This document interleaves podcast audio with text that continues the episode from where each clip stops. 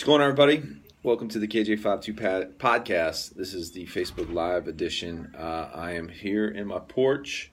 It is the beautiful golden hour. That's why my skin looks so incredible right now. And I am going to be jumping in here with a homie from way back who goes by the name of the rap name Chun J, a.k.a. Jamie Bennett.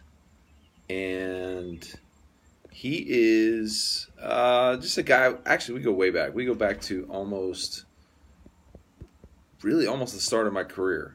And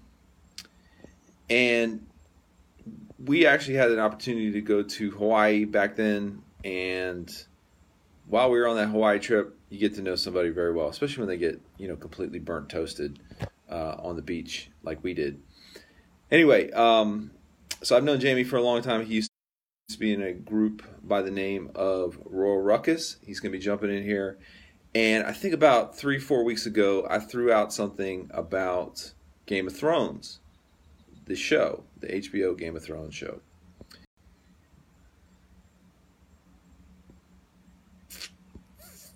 Jamie, I think you got to send me a request. That's how it works. Anyway, we were talking about Game of Thrones. I was talking about it. I posted up something on my Twitter, and basically I made a sort of semi-joke. I said, is Game of Thrones nothing more than Dungeons and Dragons with porn scenes? And he took a response to that online, and kind of just, we were talking back and forth, and basically I said, you know what, man? This should probably just be a podcast because you seem to be on the pro Game of Thrones side. I thought maybe we could have you kind of share your opinion on it and take it on from there. So actually, me and the homie Ofei, who I'm going to bring on here real quick if that's cool. My man Ofei, I know me and you had talked about this. And so before I bring on Jamie, I thought I could have you on. There we go. Yo, shout out to KJ's hair. Shout out to this Kramer looking thing up here. He's fresh, bro. Just trying to get on your level, bro. See, you gotta use gel to get to this level. Mine is just natural Florida humidity. That's right, yeah, man. That's that anyway, Latino hair. Let's fill him in on what we were talking about. How essentially we said that you and I had seen a lot of our people talking about how great the show was, and we're both in various forms of ministry, and was that something that can be reconciled with a believer's faith, watching something that has a reputation for being so pornographic? So, is that right? Exactly. Yep. Accurate. Yeah. So here we are. I guess there's nowhere to go from there. Good transition. All right. It's been a great time. High five, everybody. Peace out. I'm going to go fix this hair. No, it is funny for me because, for me growing up as a kid, I was, severely into, actually Dungeons and Dragons, the board game. I don't know if you remember this game. I used to have my dad drag me to, I dragged my dad all the time to these, medieval fairs where, from, 8, 9, 10, that's all I was into. Dragons and wizards and things of that nature. So I guess in some ways, the show, that would have been my thing, you know what I mean? But, I don't know. Yeah. It has nothing for me. What's your opinion on it? So I've not watched a full episode, a single episode on Game of Thrones. I haven't seen one. And I honestly, just from the small information that I've gathered from Game of Thrones, for people that do watch it, I don't have a desire to watch it. You don't have to watch an episode of Game of Thrones to know, exactly what it's showing, what it's about. You don't have to watch a full episode. So the limited knowledge that I do have was enough for me and for my wife and I to just choose to opt out from it, just because what I've heard from it. You know what I mean? But we had that conversation. You said you had actually a combo with somebody was it in your church or a friend of yours? Oh, there's a handful of people. Kind of defend it. I mean, I think there's a handful of people in the church and outside of the church, as far as Christians or non-Christians, that, you know, I've heard the same reasoning for it. And before I go on, I would say I don't question their salvation because of the show that they're watching. It's not to that level of like, man, I don't even know they're saved now. It's just different preferences. But yeah, I've had people from that are Christian let me know that the reason they do watch it and the reason they justify the certain scenes is, and I'm pretty sure everyone's heard this, is that it's a great storyline. Have you heard that? Yeah. Yeah, that the reason why it's a great storyline. And I've even said there's this program called, I don't know if you've heard of VidAngel. Have you heard of VidAngel? Mm-mm. All right, so VidAngel is an actual like software that removes the cursing, removes the sex scenes and all that.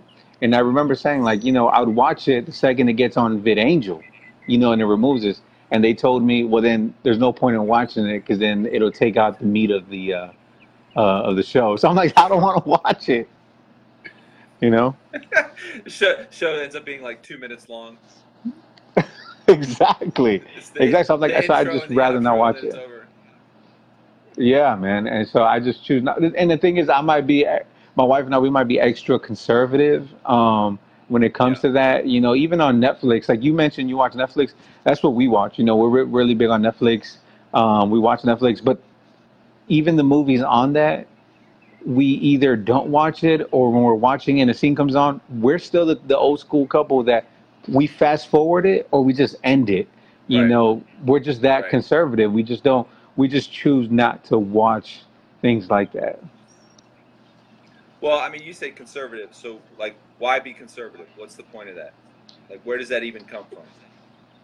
Well, I think biblically, there's grounds as to, you know, what we watch. Certainly Ephesians speaks on, you know, the sexual impurity. Watch what you watch. Don't allow yourself to gratify the flesh. And I think those things, although some brothers might say, well, hey, I could watch it and it doesn't drive me to sexual impurity or porn. They might say that. And kudos to their strength. I just know the opening that can do to somebody, you know, and I know where that can lead. So for me, I remember in the youth group, there was this, I think it was my older sister actually, she made this play, right? And it stayed with me to this day. And it was Jesus randomly visiting you at home in your apartment. And the play was Jesus knocking, and he's not saying anything, but as he just steps into your apartment, he grabs a magazine, and then she says, oh, no, Jesus, don't watch that magazine. You don't want to see that. Here's the Bible. He sits down and he turns on the TV, and then don't watch that. You're not gonna like that, Jesus. The music plays, and no, let's not listen to that. Oh, I'm gonna go to a party. She gets a phone call. She's gonna go to a party, but Jesus, don't come to that party with me. And that stayed with me because it's interesting how we compartmentalize our faith, and we want to put Jesus in certain things but remove him in other things. You know, so for me, my wife and I in our home, would we feel comfortable if Jesus was sitting on the couch watching the show we were watching, the movie we were watching? And if he's not, if we feel like he would not be, then we don't watch it. Yeah. You know? Yeah, I think probably I'm even more cognizant of it now that I have three kids, you know, three boys. Right. You know, I can say, you know, sadly that they have stumbled across things just on the internet without even trying. You know what I mean? Yeah. Like, YouTube, yeah. There's no, and so like we've had to put full blocks on their phones. I mean, it's like as a parent, like the amount level of how I have to police them, especially in this world where literally everything is at their fingertips. You know, I've just had to be even more careful. So, yeah, there was no need for me to get HBO. We haven't even bought another TV yet. Yeah. You know what I'm saying? And honestly, I don't even miss it, you know, on so many levels. Yeah. It's weird. It's that now I don't know. But anyway, I know Jamie's in the chat. I don't know why he hasn't sent me an invite yet, but if he wants to jump in here, please feel free. I think he was having some technical difficulties. So far, we've only talked about the one side of this perspective. The whole point was to get multiple perspectives on it. So yeah, and the thing is also, man, to always add onto it is I'm not in no way, shape, or form saying that these brothers and sisters that watch it, that they're not brothers and sisters. Right. My call is simply more so an encouragement. Like, you know, my encouragement is I'd rather everything I do is this something that I'm leading my wife, or like in your case, your family. Am I leading them and pointing them to Jesus or not? You know, and if it's pushing them away from Jesus, then I'd rather just opt out from that. Just like when we talk, like you as an artist and me, us being involved in Christian music, Christian rap, right? I mean, there's a reason why we prefer our kids and our youth to be tuned into Christian hip hop rather than the worldly hip hop, because of the messages and what it might lead them to. You know, but yeah, man. Yep. Well, love you, brother. All right, man. Keep your hair as high as the sky as possible. Appreciate you. Love you, brother. Talk to you soon. Later.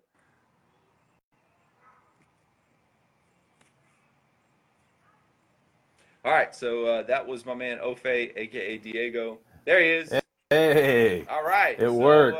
You know, a little crash course in interneting. Yeah, no, seriously. I had all kinds of technical difficulties. Sorry about that. Your beard actually grew longer in the amount of time you were gone. I've noticed. It must be all the protein and biotin I get, you know? Yeah, so anyway, man, I think I've introduced you quite a bit here, but, you know, me and you go back all the way to Hawaii. Yes, we do. And the group Royal Ruckus. And anyway, so, you know, this conversation kind of started initially with the homie Ofei, but you've kind of heard what we've been discussing. And so I thought it's always good to see all perspectives on things like that. So, but yeah, just explain Game of Thrones to those that might not even know it, because I am one of those. And I know there's actually some people here in the chat room too. Yeah. Well, so I want to also preface this by saying that I'm not an expert on Game of Thrones. I'm not here today to tell anybody they have to watch Game of Thrones or anything like that. I've seen a few episodes, and on my own podcast, Bruised Beards and Chipwrecks, I had some guests talking about it, and I think it's obviously a cultural moment, so I'm very interested. So I was really glad when you asked me, I mean, because, like, the whole tweet thing that you talked about, you know, I was just having a little bit of fun, and I think you were too, you know? So I'm kind of pleased it's turned into this conversation, but... you know, Game of Thrones is basically, it's an epic fantasy. It's a medieval setting, but they have dragons and zombies and things like that. So there's elements that aren't part of world history as we know it. But there's enough of it that is similar to human history that it's a lot like our Middle Ages. And I think, you know, for fans of Tolkien and Middle Earth and Lord of the Rings and all of that stuff, it fits right in line with that, and so I think it's kind of natural that so many people are going crazy over the story. Yeah. Awesome. But, yeah, well, I was saying, like, as a kid, like, I was super into Dungeons and Dragons, the role-playing game, and, like, would probably walk around all day, if I could, in a cape and a sword, and, you know, went to medieval fairs and stuff like that. So, like, the idea of fantasy, I think, is totally intriguing on so many levels. I don't think any of us is even remotely even talking about that. I think it was obviously... thing that me and Ofei talked about is just the reputation of just really graphic sex scenes. You know, I had read something like places on Pornhub where we're pulling scenes out of it to use on their website and things like that. And anyway, so I was just curious, as a believer, you know, how do you rectify your faith with that angle? Sure. Is that something? I don't want to put words in your mouth, but you know. Yeah. Yeah. No, that makes sense. I think these are important questions, right? And I think, you know, wait, who was your friend talking earlier? Ofei. Diego? Ofei, okay. Ofei, Diego, yes. So I thought Ofei had some, you know, some good stuff, right? And he brought up the idea of if Jesus was sitting next to me, how would I feel? Well, you know, the only thing I want to counter to that is Jesus is sitting next to you, right? Like, we serve a God who's everywhere present in all things, so filling all things. So... when we live our lives, at every moment, we are living in front of the face of God. So whatever we do should be in light of that, right? So what the only thing I would say different is I would say if you're going to watch Game of Thrones, know that Jesus is there with you. And I want you to keep your brain on and your faith on and come to it with that. What I want to avoid is I want to avoid this dichotomy between being, you know, that we have to be ultra pure and cannot even get near these things, or the idea that nothing matters and we can just do whatever we want. I think there is a way to engage things that are outside of our moral framework, outside of our comfort zone, without being overtaken by it, right? So there may be, I could conceive of many people, it would be unwise to watch Game of Thrones, particularly if the salacious sex scenes or something are triggering. But what I would encourage people to do is to approach things like Game of Thrones as you would any literature, any movie, where you're bringing your faith in Christ with you, and you're not watching mindlessly. And I think if we're engaged in that, we're able to approach these things in almost a third way from what I feel like we've talked about so far. So and again, I'm going to go I came up doing speech and debate and a lot of what I do. And plus at one point I was going to be a lawyer. So I'm going to use a lawyer angle, which is essentially saying, could I apply everything you just said to watching porn? I think, that's a good question. I don't think so, because I think the question comes down to what is the purpose and the value. Pornography has a very specific purpose, and it's difficult for me to see a Christian using that in a way that's profitable. However, this is a tale of sin, of the human condition, of redemption, of good and evil, and that kind of thing. So there's so much more story here to work with as Christians, and so much more that can even be redeemed in the story. Mm-hmm.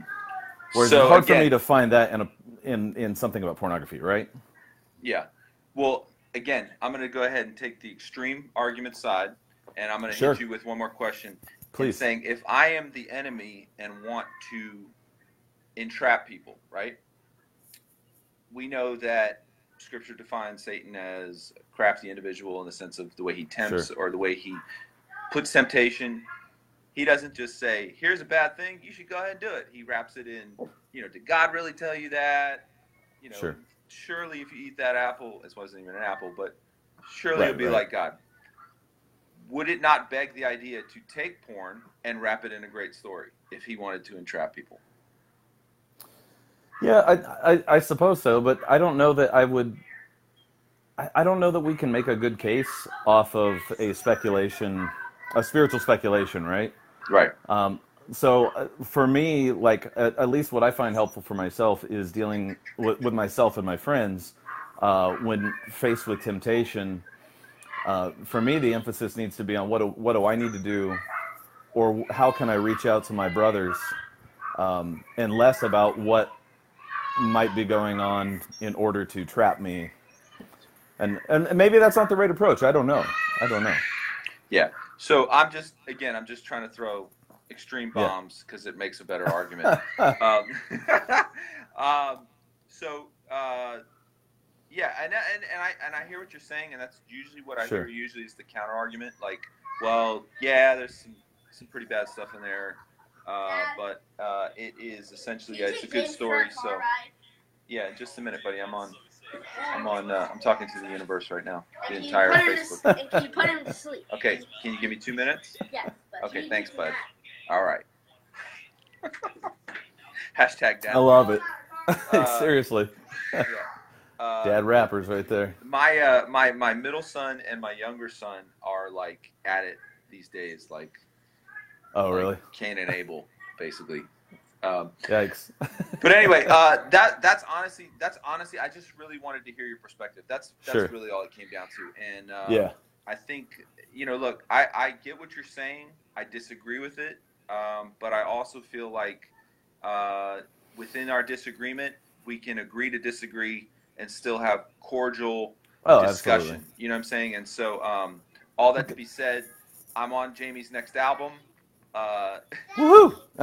I'm excited to be on there. Can you take Isaiah to a car ride? Guys, shut the door, or I'm going to take both of you on a car ride. Anyway, the point is what I'm trying to say is I appreciate you coming on here because obviously some people would not even want to discuss that. Yeah. And, you know, and I'm just saying my perspective of, sure. I feel like what Paul would write, you know, to the Corinthians was all things are permissible, but not all things can be beneficial. Right. You know, just like I am permitted to buy a new TV set, but it's not beneficial with these two sweet little hellions in my house right now because they both destroyed the TV set in a rite of passage. So that's a beautiful thing. Anyway, that was really it.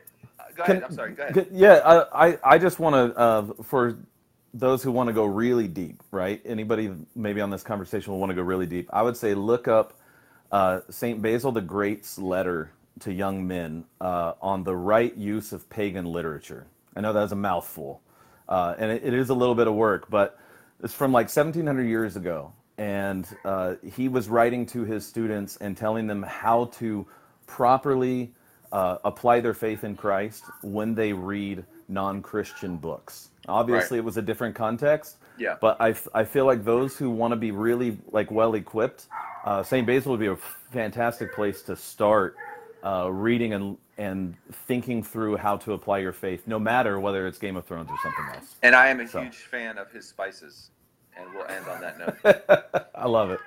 All right, man. Thanks for having me on, man. Thanks for getting on here. Thank you, everybody, for tuning in. We love you guys. I'm going to go take one of my children for a car ride to put them to sleep. God bless you guys.